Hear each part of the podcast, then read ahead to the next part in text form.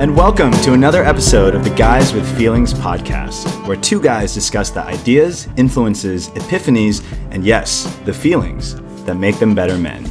My name is Jamin Yee. And I'm Gabe Rose. And on today's episode, we're going to start, as we always do, with a conversational potluck, where we each bring one meaty or vegetarian topic to the table to explore in depth. And then we'll finish off with our rapid fire quick picks sharing the top three things we've been recommending or obsessing over during the past month. But before we get into all of that, Gabe, how are you doing? I'm good, man. It's been a it's been a crazy few days though. Yeah. Uh, just Yeah, for so context, because we don't know when people are going to listen to this, it is Monday, January 30th. Uh, three days ago, Trump signed his executive order Mhm. banning refugees and Muslim immigrants from many countries uh, from entering the U.S. And yeah, man, it feels like it's been a crazy three days. It's been crazy. Kind of surreal, right? Like can't you can't Yeah. really believe it's actually happening. Yeah. Oh man. Yeah, I'll tell you. Like, I was like, um, so like obviously, like in one sense, um, this is all deeply depressing and like very troublesome and Yeah. like concerning for all the the reasons we know. Um, but man, at the same time, like the reaction over the weekend, um, with like everyone just like spontaneously heading out to airports and doing Yeah. protests, like lawyers getting out there, like it just like just people snapped their fingers and shit just happened. And it was like, I think I ended the weekend feeling like mostly like inspired and stoked and like ready to fight rather than like, you know, in a mode of despair. Yeah. really nice. Yeah. I love it, it. I feel like I saw this weekend so many people get engaged and show up for protests and start like asking what they can do and reaching out. Like people who I have never been doing this kind of stuff before, never been getting involved in this way before. Um, and that's been something beautiful about all this. Um, but it has been really hard emotionally for people too. Um, I know Gabe, your wife and one of my best friends is uh, is from Iran, and her family is from Iran, and uh, I can imagine this has been pretty hard for her and her family. Yeah. Yeah. It's like, it's obviously a bit more personal. Um, Yeah. uh, you like know people have family members affected by this. Um, but yeah, she actually got out there today. Give her like a huge shout out. She got out there today to LAX. She's also an attorney uh, who speaks Farsi, so she went to LAX with some other friends and her brother, and So we're out there representing people and, and working hard. And they had a great. They had forty lawyers showing up at LAX. Like they had Oh. more lawyers than they needed to do the work. Which again, like on a Monday, like people have jobs and work, but just Yeah. like dropped everything they were doing and showed up. And I just think again, like if we keep like this sort of energy and, and keep pushing like this, like good things are gonna happen. Yeah. Less bad things are gonna happen, for sure. yeah, we'll see. Hopefully, we can keep the momentum going. Yeah, yeah, I think so. Um cool man. Well uh that being said, let's dive into our conversational potluck. Jamin, I think you're first. What are you bringing to the table? All right. Well, today, um, I want to share something that most people don't know about me. Um, it's not because I'm hiding it or anything, but uh, it's definitely something that only I would say like my close friends really know, and maybe some housemates.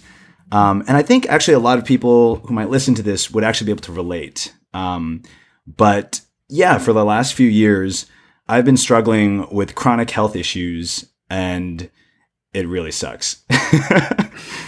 It sounds like it really sucks. Like what's the give me like sort of like the basic overview? Like what's what's been going on?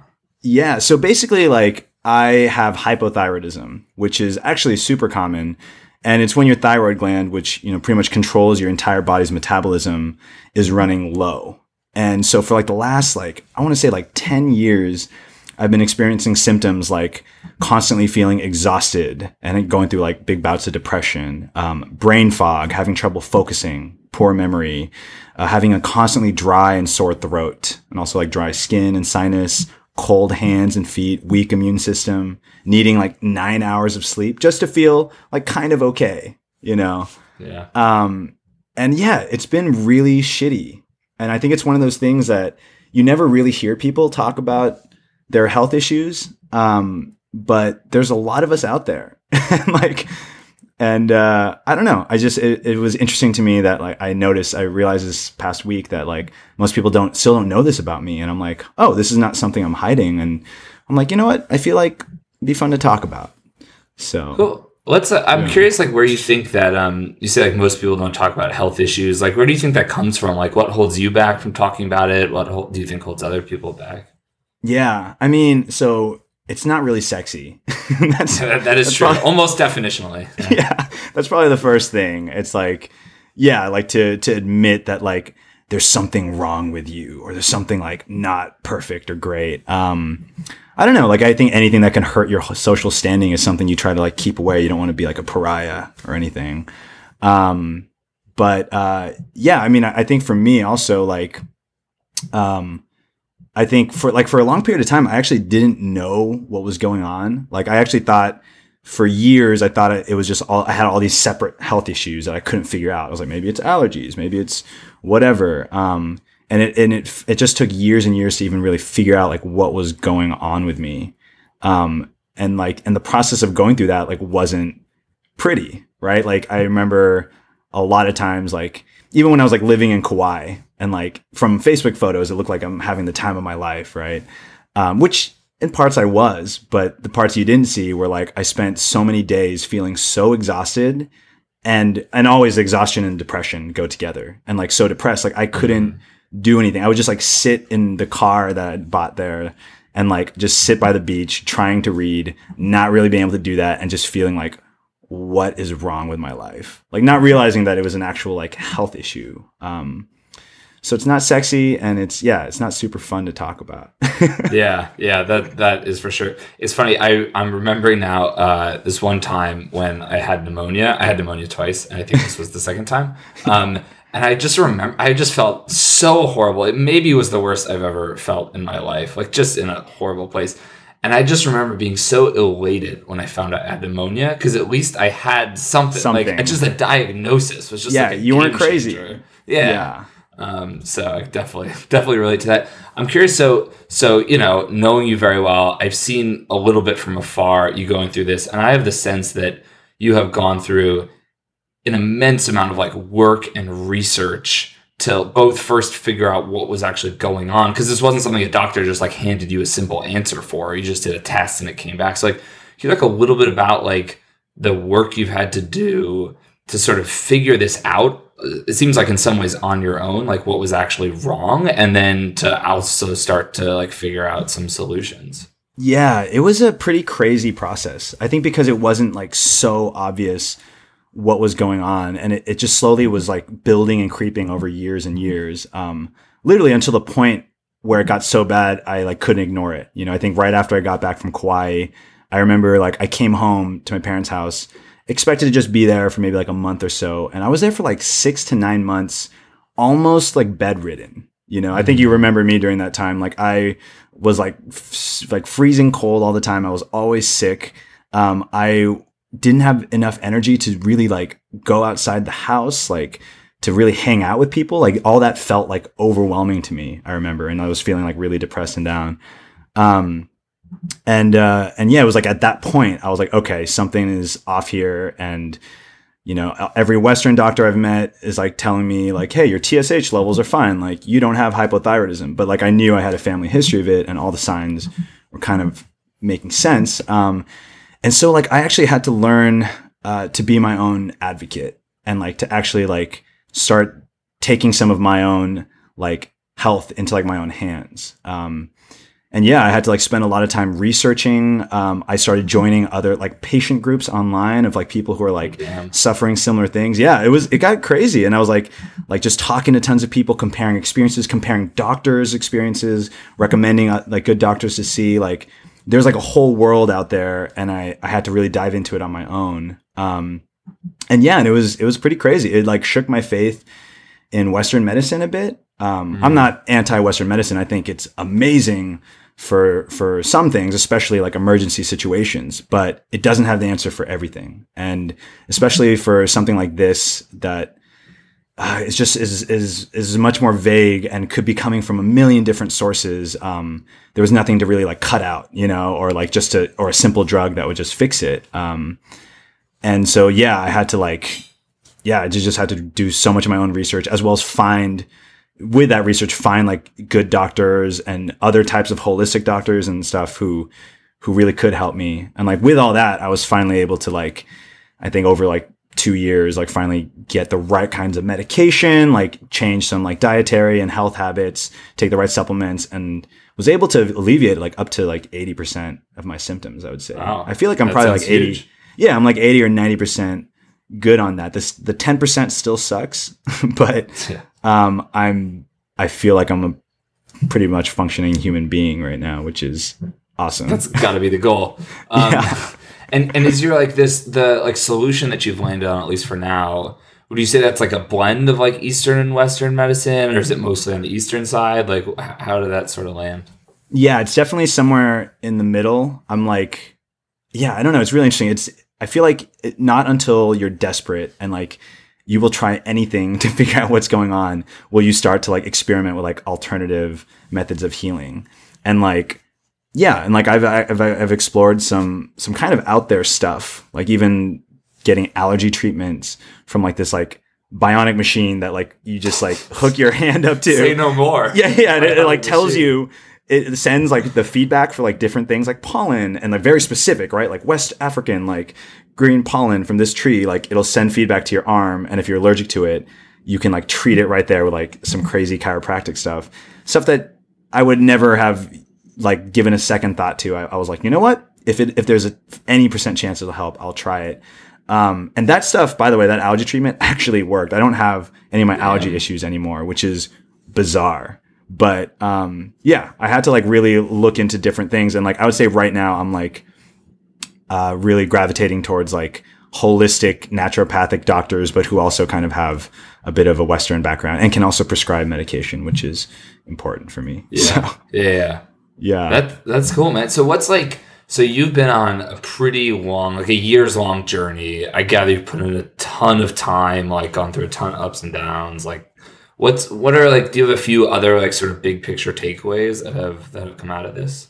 Yeah, yeah. So there are a few. Um, I think one of the things that uh, the first thing I can think of really is just like learning firsthand, like how much our health insurance system sucks. like Uh, it's pretty shitty. Like yeah.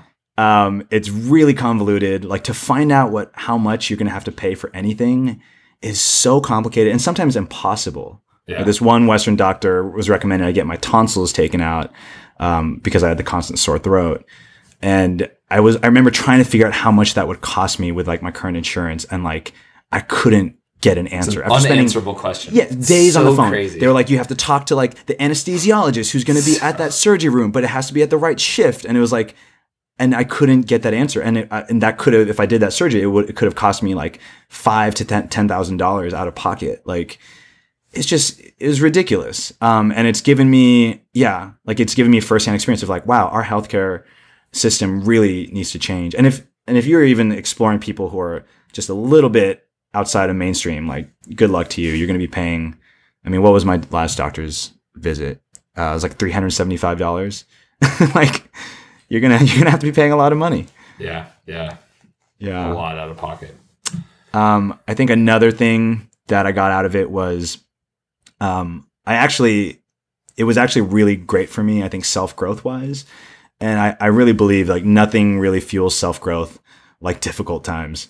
And oh boy, having chronic health issues really puts you up against that. Um, and I just remember like just days and days going by, right, where you just feel like shit and you feel horrible and like it's not going away and you feel confused. You're like, I don't know how to fix this and like i know it'll take months and months and months before i might even see some improvements and it, it did this weird thing where like i don't know like not to sound cheesy but i feel like it taught me like a lot of patience like Mm. that healing may have to happen sometimes the way like a tree grows and about at that pace and like and to almost like to just kind of accept it and to like be okay with it.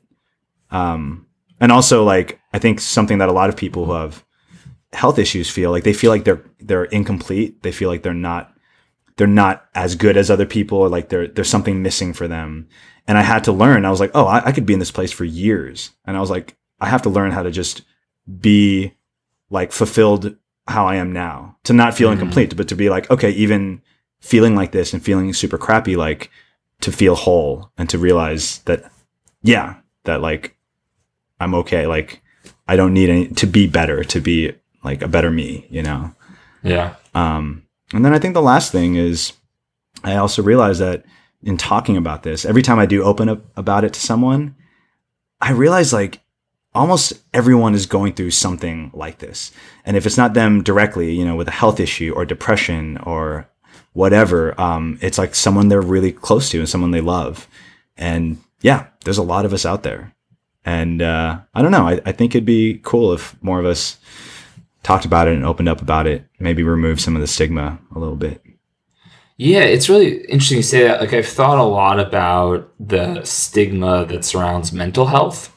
Um, that's always been something that's been really clear to me, but I don't think I've ever thought before about there being a stigma just around like chronic health issues in general, especially those that you can't see.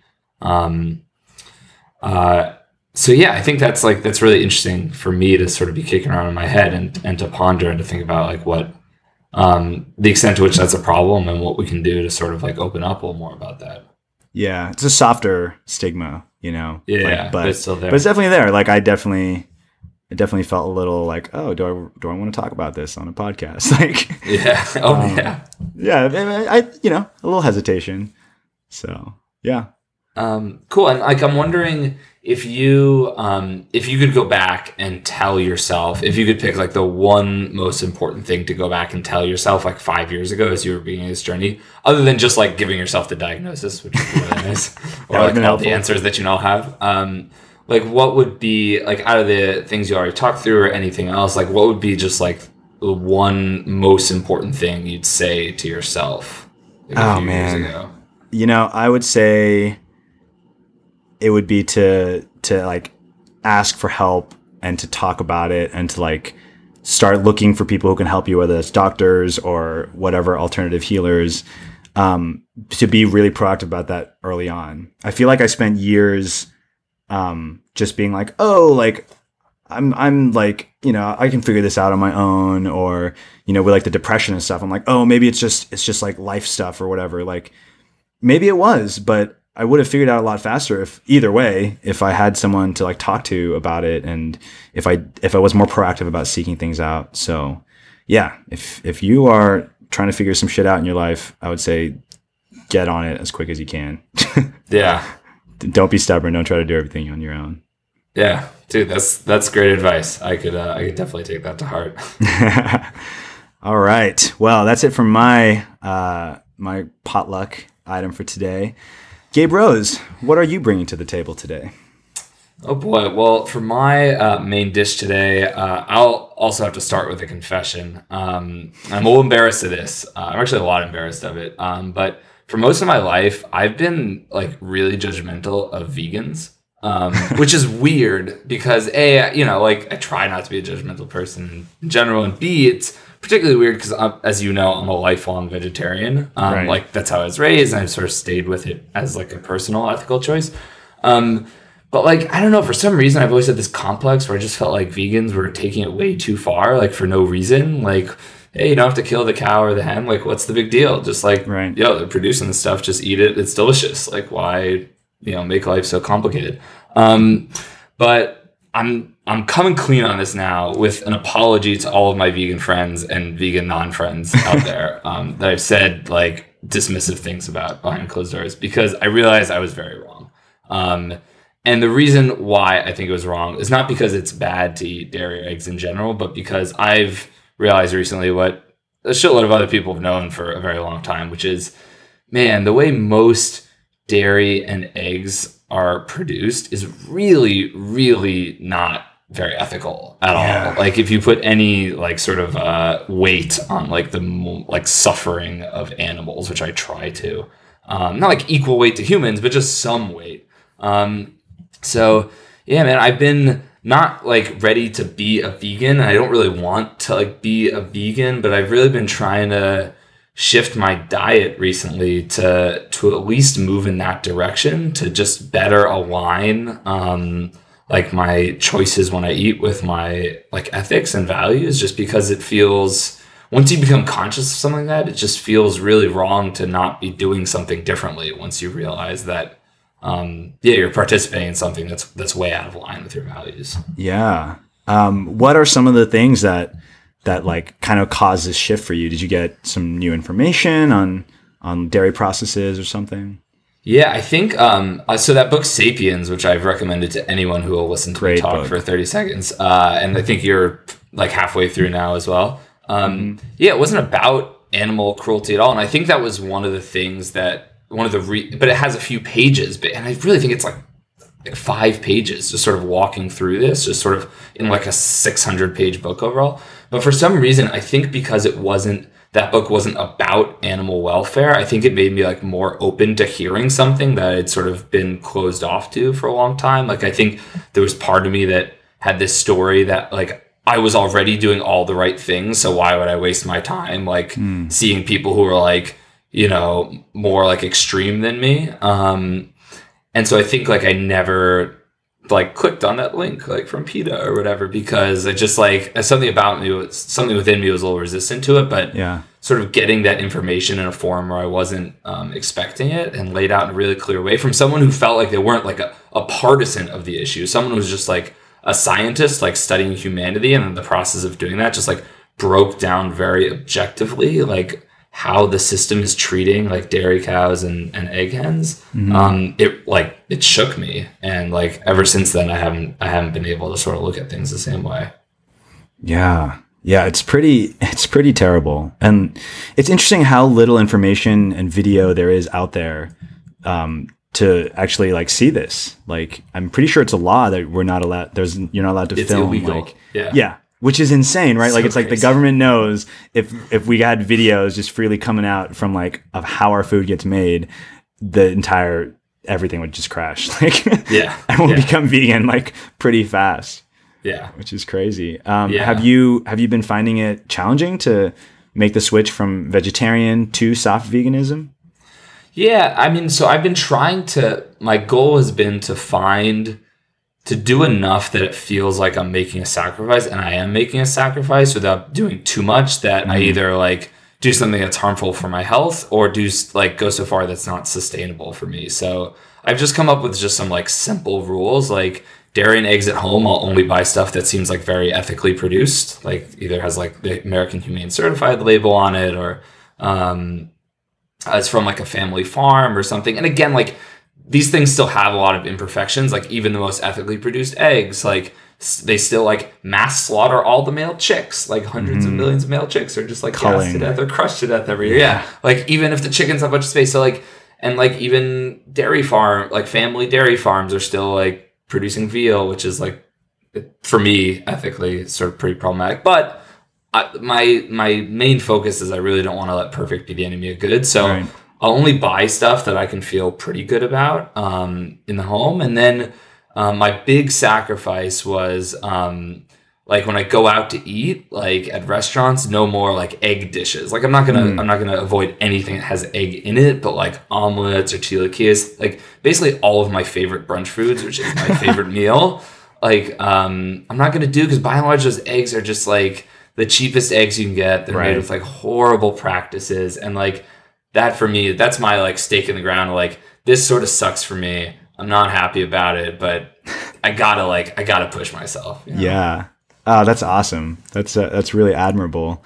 Um, yeah, it's kind of funny. Like, I feel like I feel like we can all like unanimously agree that like one of the things that when we look back like 50 years from now, and like it's like what was the what was the one thing that like we're gonna be like utterly horrified that we were doing, you know? yeah. And like I think we could, trump yeah, the, electing Trump, and then just the fact like like our horrible uh, animal food practices, like, Yeah. and it's funny, like, and even knowing that, like, I don't know, like, I haven't, I haven't really step taken any steps to, you know, like, to lower my meat consumption much. I mean, I, you know, I guess I will say.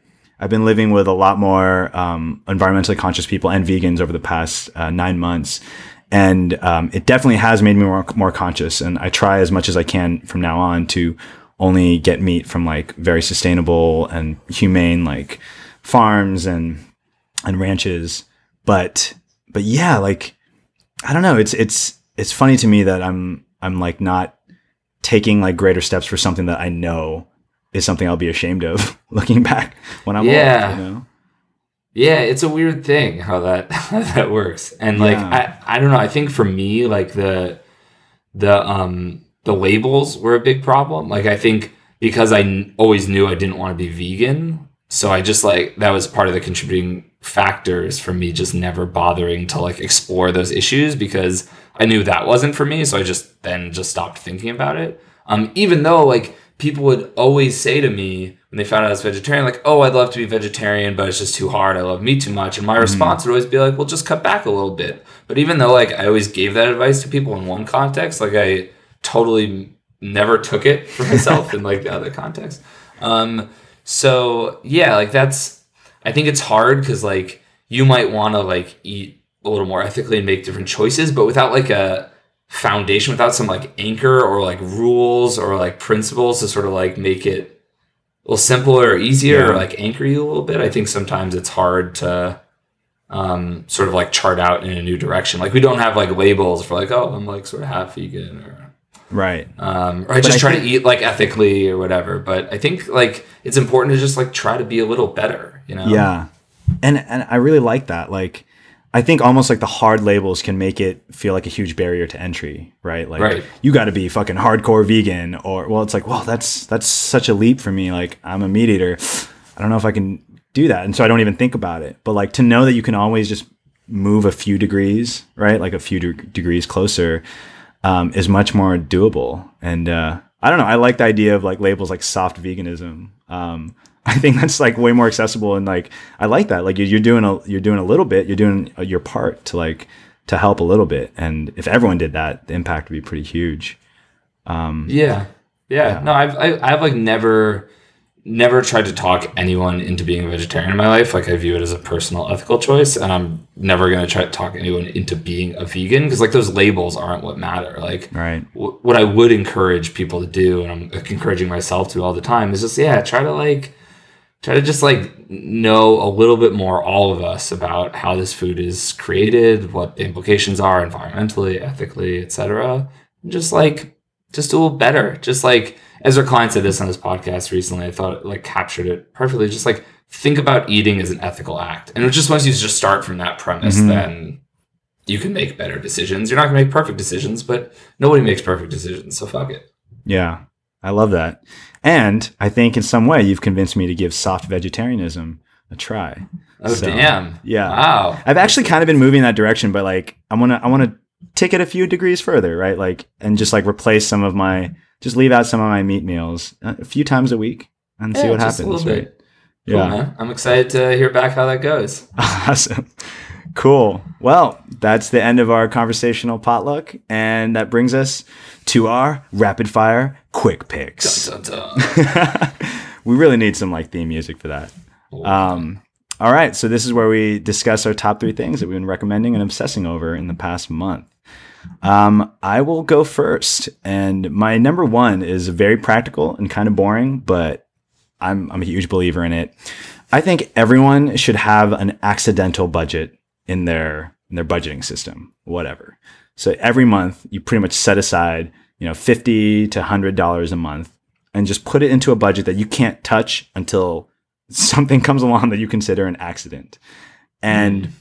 it's a small amount of money that you're putting away each month, but like, man, when you need that accidental budget, it helps so much. Like the main thing I'm thinking of is is like getting parking tickets. And I remember getting a parking ticket would be like the worst thing. It would like throw it off my entire week, right? And I'd be like so mad and like upset about it. And um and now when I get parking tickets, like I really it doesn't even really faze me. I'm like, oh yeah, I've got this big ass accidental budget that will totally cover that, and it's good. And like the stress of it is all gone. And that applies to things like if I like lose something, right, like a headphones or whatever, and it's like, oh god, this is the worst day ever. Like you know, those those cost so much money, and it's like all those emotional stressors gone. I- I'm just like I'm chilling, and uh, and it's really nice. I really Nice. recommend it for everyone's emotional health. Nice. Where did you uh, Where did you first hear about that from? Like, was that your idea, or did you pick it up in a book somewhere? No, so I first heard about it from uh, this book called "I Will Teach You to Be Rich" by Uh, Ramit great Sethi. book. Yeah, and I think I actually recommended that to you when we were Yeah. like 20, 21, or right out of college. Um, and honestly, it's still like I've read a ton of personal finance books since then. And like, I still think that would be the book I'd recommend to most people. Like, if you Yeah. are listening to this and you have never even thought about a budget and like really have no idea what you're doing with your money, um, I really recommend this book. Like, it gives you a really great overview that like, I'm looking back like 10 years later and I'm like, wow, I'm really glad I set those structures into place and like have savings and, and just like the basics all set up. Um, so yeah, that's I Will Teach You to Be Rich by Ramit Sethi.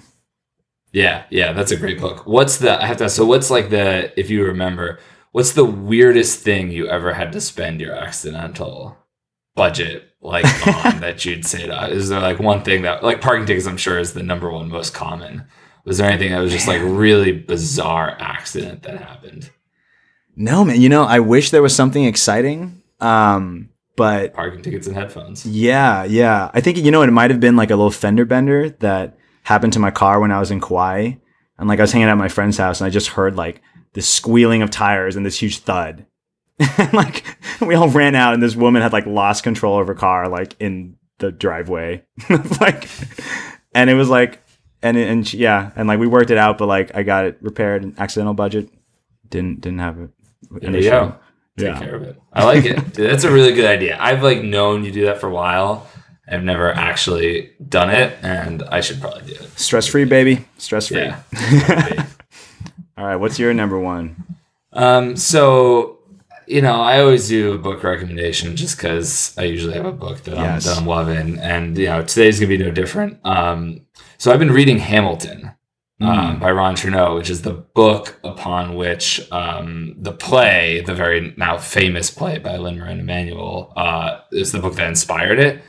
And it's amazing. It's a little on the nerdy end of the spectrum. It's like 700 pages long. Um, so it's like, it's a little bit of a deep dive, not for like every everybody, Uh-huh. but dude, Hamilton's story is fucking amazing. Like, it's crazy to me that that guy was not recognized as like one of the all-time great American G's Wow. until like this book came out and then the play, and nobody would have recognized it if not for the play because Right. like, you know there's like 12 people that have read, not literally 12 people, but um, the book's a little long. Um, so yeah, man, it's just been it's been an awesome read, and I've just been I've been really inspired to like discover an amazing character that hasn't been hidden. Obviously, it's on like the ten dollar bill or whatever, but one of those guys that just like I, you know got some credit, but not really the amount Yeah. of credit he deserved for the role he played in like you know creating the whole country, which is is around us. That's awesome. And that's Hamilton by. by Ron Chernow. Yeah, if you're up for if you're up for a long read, and there's like a lot of a lot of applicability to like our current political crisis in America. Like, I mean, seeing like what the rhetoric was like back then is so crazy, and seeing how like tenuous like everything was in the country, and how like it really could have at any moment fell apart. Um, and then the immigrant angle, like he was like he came here from like St. Croix from another country when he was like 15. Huh. Um, and by the time he was 22, he was like George Washington's top aide fighting in the Revolutionary War. I think that was like part of what inspired the play was like it's it's one of the great all time sort of immigrant coming to America Huh. and like building the country stories. Um, so yeah, it's like inspirational, it's thought provoking, you learn a ton, and um, yeah, man, I've just been loving it. I gotta recommend it. That's awesome. I'll have to check that out. Cool. Um, what's uh, what's up next for you? All right. So my number two, um, kind of random, uh, but I want to share an experience I had when I was driving up to Tahoe this past weekend. I drove up with uh, a bunch of housemates. I think they're like uh, 30 of us, like taking over this cabin. And on our way up, so we've all got like five different cars or something. And one, uh, someone from one of the cars, uh, this girl Valerie, sent all of us like she texted all of us this like audio recording, and she was like, "Everyone, listen to this in your cars." And we're like, "Okay," and we like plug it in, and she's like. This is DJ Iceman. I'm coming to you live, and like, and she did this little thing, and she's like, kind of playing playing this little role, and we're heading up to a cabin that's right where the Donner Party pretty much stayed at, and she started giving us like a little history like of the Donner Party and like where we were going, and and actually cued like a video for us to watch. And it was like it was really awesome. I know i like when all of us were like whoa she she sent us something that we're supposed to play in the car. Like it unlocked this like i don't know there's like a little bit of magic we're like oh something special is happening you know and then it started to snowball. Like one of the other cars, then they sent a recording from their car where they were like, they pretend they're having like a little family meeting in their car, trying to decide who they would have to eat because they're running out of food, you know? And, and then from there, it just like started going out of control. Like our car, we did, we recorded um, a Spanish like telenovela from, and like even with including like music and narration and like another car did a whole like, uh, hip hop song with beat switches, and like they spent two hours like rehearsing in the car. Another car did um, a fake press conference with Donald Trump about like his cannibalism, and they use this Donald Trump Donald Trump soundboard where he's like he's like actually responding to all the questions. And That's pretty funny. Man, there was like something about that that just felt so special. Like that might have been my favorite moment from the whole trip. And it was this way that we were all like kind of improving, playing, like being creative. And and it was so interesting because it was like we are all like in different cars too. Yet this was like some way that we were all like hanging out and playing together. And I don't know, I think I don't know exactly like what label to put on it, but I think there's something to be said about like when you're hanging out with your friends, like like being able to bring in a little like intentional, like special or creative moments in. Mm. Um, and I think it's it's highly underrated, and like I think I think people need a lot more of it. I know I do.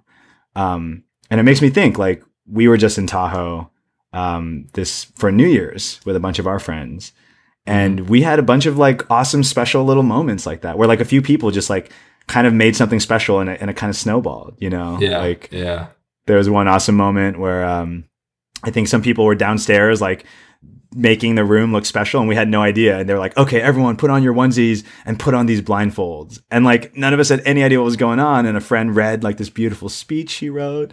They started playing music. They were leading us downstairs and we took off our blindfolds and like they had decked out the entire room with glow sticks made a little glow stick dinosaur like oh, it was so much fun. And like little moments like that like i don't know just they're special. They're awesome. We need more of that. Yeah. Yeah. What's so your friend that um that started it all was that like had she gotten that from like a website somewhere or she just like recorded it herself? Like yeah she just recorded it herself um just with her her iphone right? Like while on the drive up. And then like just texted it to us and told us to play it. Um but what's cool about her is like so um she was like she used to be a camp counselor at camp grounded which is like the, one of those camps that have come out recently that are like camps for adults like for people our Mm. age to go and like um and so she i think she has like like doing something like that like camp like i think she has like a lot of ideas like that and has just has like that kind of inspiration to to make moments special bring a little intentionality to like bring different ways for people to play. Um and yeah I think experiences like camp burning man things like that can really can help kind of inspire that kind of energy Yeah, it's like the play mentality, right? Like that's Exactly. like just like viewing like random hangouts as like play once you sort of like switch into that sort of more childlike mindset. yeah Um, yeah, man, a lot of fun things can open up. totally totally so yeah if you get an opportunity try try to bring some some play and some specialness into into your hangouts Yeah, the other the other thing that it reminds me of is like uh, I think like most people remember that the first follower uh, Yes. TED talk. Yeah, like that's like it's if you ever have an idea, it's really cool to like be the one that's like, hey, we should do this, that, the other. But um, it's also like even if we feel like we're not the people that like come up with like those like fun, creative, like really playful ideas. It can be fun just to remember how important the first follower is, and when Yeah. other people throw out ideas that are like a little weird but might be fun, just like say yes and be their first follower. You know? Totally. That's just as important. Some say even more important. awesome. All right. Well, what's your number two? Dude, so I'm gonna take that like really fun, creative idea and just hit you with something really just cut and dry and, and pretty boring. But I think it's important, which is Do why it. I'm gonna do it. Do it. um, And it's related to you know our current um, sort of national crisis going on right now. Um, and that is the idea of being a monthly donor to organizations that you care about. So I think like a lot of us right now are seeing a lot of different communities under threat, seeing our democracy in pretty rough shape, um, and are wanting to give and are giving um, to organizations we care about. Um, but like for any nonprofit, it's way, way, way more useful to have someone be a monthly donor where there's like money coming in every month they can rely on and budget for and plan for than just giving one time. And I think what Mhm. happens with a lot of organizations is like when they're in the news, like a ton of money comes in and it spikes, and then they're out of the news and it drops, and you just have these big waves, which obviously they manage Yeah. through. But like when the ACLU like took action this weekend to fight the refugee and Muslim ban, like they didn't they weren't using the money that people then gave them this weekend. Like they were using resources and infrastructure they built over months and years, and that had to be planned for for years. And so like um, investing a little bit regularly instead of like just giving in the big moments, I think is much more useful for nonprofits. So I think a lot of people are donating right now, which is awesome. And like we all need to keep doing that. And I would just plant a little seed for people if they're donating to whatever organization is is doing um, the work that most resonates with them right now. Think about instead of just giving 25 bucks or 50 bucks or 100 bucks, whatever you're giving right now, just think about a month, even if it's five bucks, just think about a monthly amount that works for you. You're not going to miss it. You're not ever going to think about it. It's auto deducted from your, you just don't have to think about it. And then just like every month, you're doing the right thing. Um, so Automatically. that's, my, that's my pitch. I'm automatic doing the right thing, you know? That's awesome. So We should, I, I think in our quick picks, we're recommending having an accidental budget and having a monthly like donation donor budget, you know? Yeah. I love that idea. Are there any like, organizations that you recommend right now that you think would be super effective? Um, I mean, I, let's drop some into the show notes. I want to make sure I'm like really trying Sure. to. I'm not like, especially on like the issues of like refugee protection. Like, I'm not. The ACLU is obviously doing amazing work. So are a bunch of other organizations. Right. Um, I have ones that like I like in particular, but I'm not sure like they're necessarily like the most important ones right now. Um, I also like even outside of for me personally, like even outside of just like politics, um, I give like just like a little bit of money. Like I think literally just five bucks to Doctors Without Borders every month, but Mm. like that just feels like yeah they're doing like such important work. Like how can they're an amazing organization? Like why am I going to buy a coffee instead of Doctors Without Borders? You know, it's just like so just finding those little things that are just really um, they're important and meaningful to you. Um, but yeah, we'll we'll drop some in the show notes. Yeah. So be sure to check the show notes. We'll uh, drop some great recommendations that have been thoroughly vetted and researched. Oh, by our very own Gabe Rose. and also, quick side note, but I've noticed like that that model um, of like monthly recurring donations is like is becoming like kind of the new model for a lot of things. Like I think it's almost a reaction to the Kickstarter model, which like you know it's a similar thing. It's like you just get this flurry of money all at once, and it can be very difficult to to use right and to sustain. And um, there's a lot of problems with it. And I know like there's a site called Patreon, uh, p a t r e o n dot com. That's like kind of like the answer to that in this kind of recurring donation model, where it's like instead of like yeah, let's say we wanted to start a podcast and take it big, instead of giving us a huge sum of money, just give us like five dollars a month, you know, and like and we Yeah, can keep it going, and like you keep, and then you get to like keep bringing stuff to your subscribers also. Like you can do special gifts for them and special hangouts and things like that. But I think this patron model of like constant low steady stream um, makes a lot more sense, and I think it's Yeah. a easier way to show support. You know, Yeah, although I should say, we just want to be really clear. If anyone just wants to give us a very large sum of money to do this podcast, like that's okay too. oh yeah, We'll- yeah, that's it might totally not be ideal, but but we'll make it work. We'll know what to do with it. yeah, yeah, we'll figure it out. awesome. Um, great, glad we solved that one. Um, all right, Jamin, number three. All got? right. All right. I'm going to hit you with it. So, my number three is about questions and specifically better questions to ask when you meet someone or you're trying to get to know someone better. Um, I think the standard question that we have when we meet someone these days is So, what do you do? Meaning, what do you do for work? What do you do for that period of time throughout the throughout the day that everyone complains about and like is annoyed with? And I don't know. I, I find that that's such a shitty question. Uh, I feel like it tells you nothing about someone. It starts a conversation on this like boring, dry, like, here's my label and that I put out into the world. What's your label that you put out into the world? Like, so, anyways, I feel like I'm always looking for better questions um, to ask than that. And there are a few that I've really been enjoying asking lately. Um, I think my favorite right now that gets like the best response is what are you excited about these days? And that question, man, it's so simple, right? Like, what are you excited about these days? You hear that and you're not like, if someone asks you, what's your passion? You'd be like, fuck, what? Oh man, it's like So overwhelming. pressure. But what you're excited about, like, people can think about that really quick. It's also not what you're excited about you know, in your lifetime. It's like these days. It's just like what's recent, what's like coming up for you. Um, and that I feel like gives you such a better idea of like of you know learning about someone, and you you hear what they're really stoked about in this moment. Um, and I think, funnily enough, maybe I think I got inspired with that question by like our podcast a little bit. I feel like that's a little bit of what we're asking nice. each other each month. What are you excited about, Gabe? Here's what I'm excited about. Yeah, yeah, yeah. it's, it's fun. Like um, another question I, have really enjoyed is, what's something you've recently learned?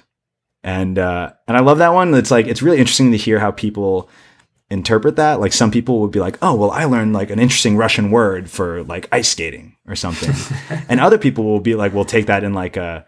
I learned like a deep life lesson, you know? And um, yeah, I don't know, yeah. it's really fun like seeing how people interpret that and like and you always learn something interesting and, and more under the surface, deeper. Um, so I love this. I really I've over the last few years grown to really dislike the what do you do uh, question. Yeah, um, such a bad question. so, so a few a few quick reactions. A, you got to put your specific questions in the show notes because oh, I think definitely. those are really helpful. I know, like I I avoid the work question, but I really struggle to find like substitute questions.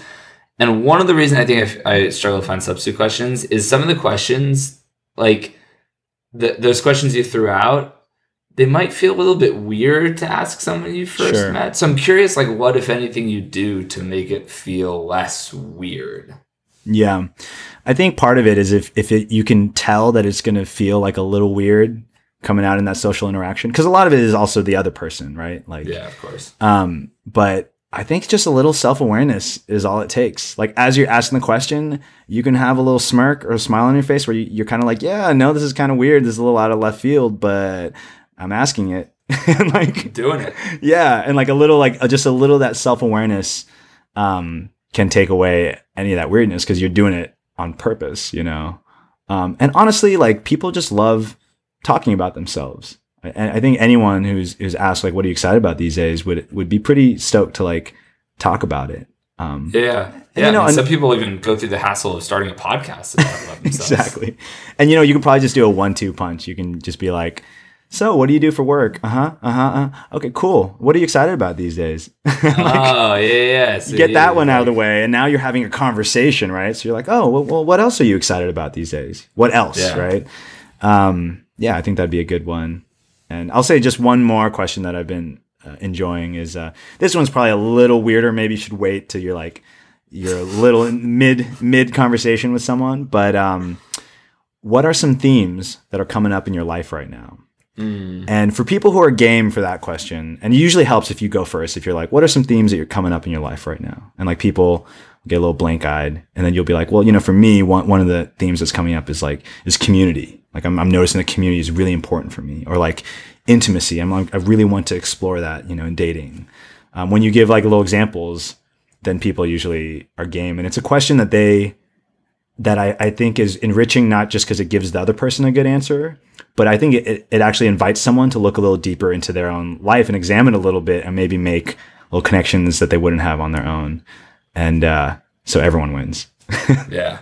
Dude, that's great. I am gonna I'm gonna go into our show notes on Suposes. I'm gonna write down your questions in an Evernote, and I'm gonna like next time at a party, like bust out like my like Jamin questions note and like try to use it because I really I want to like make progress on this front. I'm not good at coming up with other questions. My my own little personal protest against this, which I've been doing mm-hmm. for years, um, is uh, anytime I think really without exception over the last I don't know two or three years, someone has asked me, "What do you do?" I always ask the clarifying follow up for work. Um, because I think like the idea that like automatically it should be implied that that just means work, of course, like I just don't like that. Like I don't like yeah. accepting that premise. Um, and every once in a while, some like normally people are like, yeah, of course. What the, what do you think? Um, but give me like a weird look. But every once in a while, someone will go, oh no, or just in general, whatever. And then I'll like get to talk about something that has nothing to do with work. Um, and by the way, it's like nothing to do with like I love I've loved my job. Like your job can be amazing. I just like it's not about whether your job is amazing or not. It's just like uh, I don't know, just like the the cultural phenomenon where we just sort of define yeah. ourselves and each other first and foremost by our work, and then everything else second. I, you know, I'm not about it. Yeah, totally. Awesome. All right. So, what is your third and final quick pick? So my third and final quick pick, much vaguer than that, but it's going to throw it out there. Very relevant to our current situation. Again, I just want to put mm. a plug for protesting. And the reason yes. I want to do that is I feel like a lot of times when people go out and protest, a bunch of people who aren't at the protest are like, yeah, blah, blah, blah, but is this going to do anything? And the answer is maybe it will, maybe it won't, but like, you got a better idea. like, and and to be like a little more specific and less facetious, like obviously like no like protest by it in and of itself like completely reverses some situation or changes everything, but like no one action by itself does that. And like I think there's a, we have a lot of good qualitative and quantitative research to tell us that protesting actually really does matter, like much more than the haters give it credit for. Like obviously mm-hmm. some protests can be better, some protests can be worse. Like not a big fan of like the crazy anarchy shit where people bust windows for no reason. Like right. that's not really super helpful. Uh, so it's not like an endorsement of like every protest and speaking of time, but like, dude, watching what happened this weekend was amazing. That was so inspiring and like that that made progress. If you imagine two versions of this past weekend, mm-hmm. one the version we had, and another version where people just like you know, just like stayed at home. We're like, oh yeah, that sort of sucks. But like nobody got out in the streets. Like those are two radically different worlds. And like we live right. in like a better, more hopeful world because people did what they did over the weekend. Um, so let's keep doing it. Like people that are angry, which should be basically all of us. Um, let's keep getting out there and making heard. And like don't feel like weird or awkward or like embarrassed or like oh like this isn't gonna work. No, no, it is gonna work. Like we have to keep showing up in person is what's really going to matter. Um, mm-hmm. Showing up in person, making phone calls to congressman's office. Let's like we gotta we gotta keep showing up in three dimensions. Yeah, and I think a lot of times like people focus so much with a protest, like what is going to be the actual result, like on the issue, right? But I think people often forget that there's also a really important like internal response like what it does yeah. to the people themselves their spirit mm-hmm. right like going to a protest can turn someone from feeling like alone and and despondent and like not knowing what to do into feeling like they have a, a, community that's that's that's also feeling the same like to feel fired up to actually feel uh, creative and to feel like excited about doing something. Um, i think that is all that's hard to measure but i think that has just as much of an effect maybe if not more and can almost be like the first step or like the kindling fire that will later like turn into a roaring one you know? Yep. Um so yeah i think i think what's happening join the protest like get involved in whatever way you can um but it helps to like actually get off the keyboard and like yeah, and show up and, and do something you know yeah, pick up a phone, get out there in person, and not just for the. I think it's actually more effective, but also just just for yourself. Like be around other people who feel this way, and like and galvanize and inspire each other. You know, so yeah, yeah, cool, man. Awesome. I like it. Totally agree. All right. Well, that brings us to the end of the quick pick segment and to the end of our show. That was uh, this was a pretty good one. We we clocked in at like under a little shorter than usual, which I'm going to ruin yeah, by yeah. talking for the next 10 minutes about that. about how short we were. Yeah. Um, cool. But, um, well, this has um, been a great episode. Yeah. This has been awesome. This has been a lot of fun. And uh, I'm looking forward to talking to you more, asking more questions that aren't just about work uh, next month. Sounds like a plan. I'm in. Awesome. Well, until then, uh, stay safe, people. Buckle your seatbelts and get engaged It's gonna be a long ride. Yeah, we need a better tagline. If you have any suggestions, let us know. All right, we're out. Peace.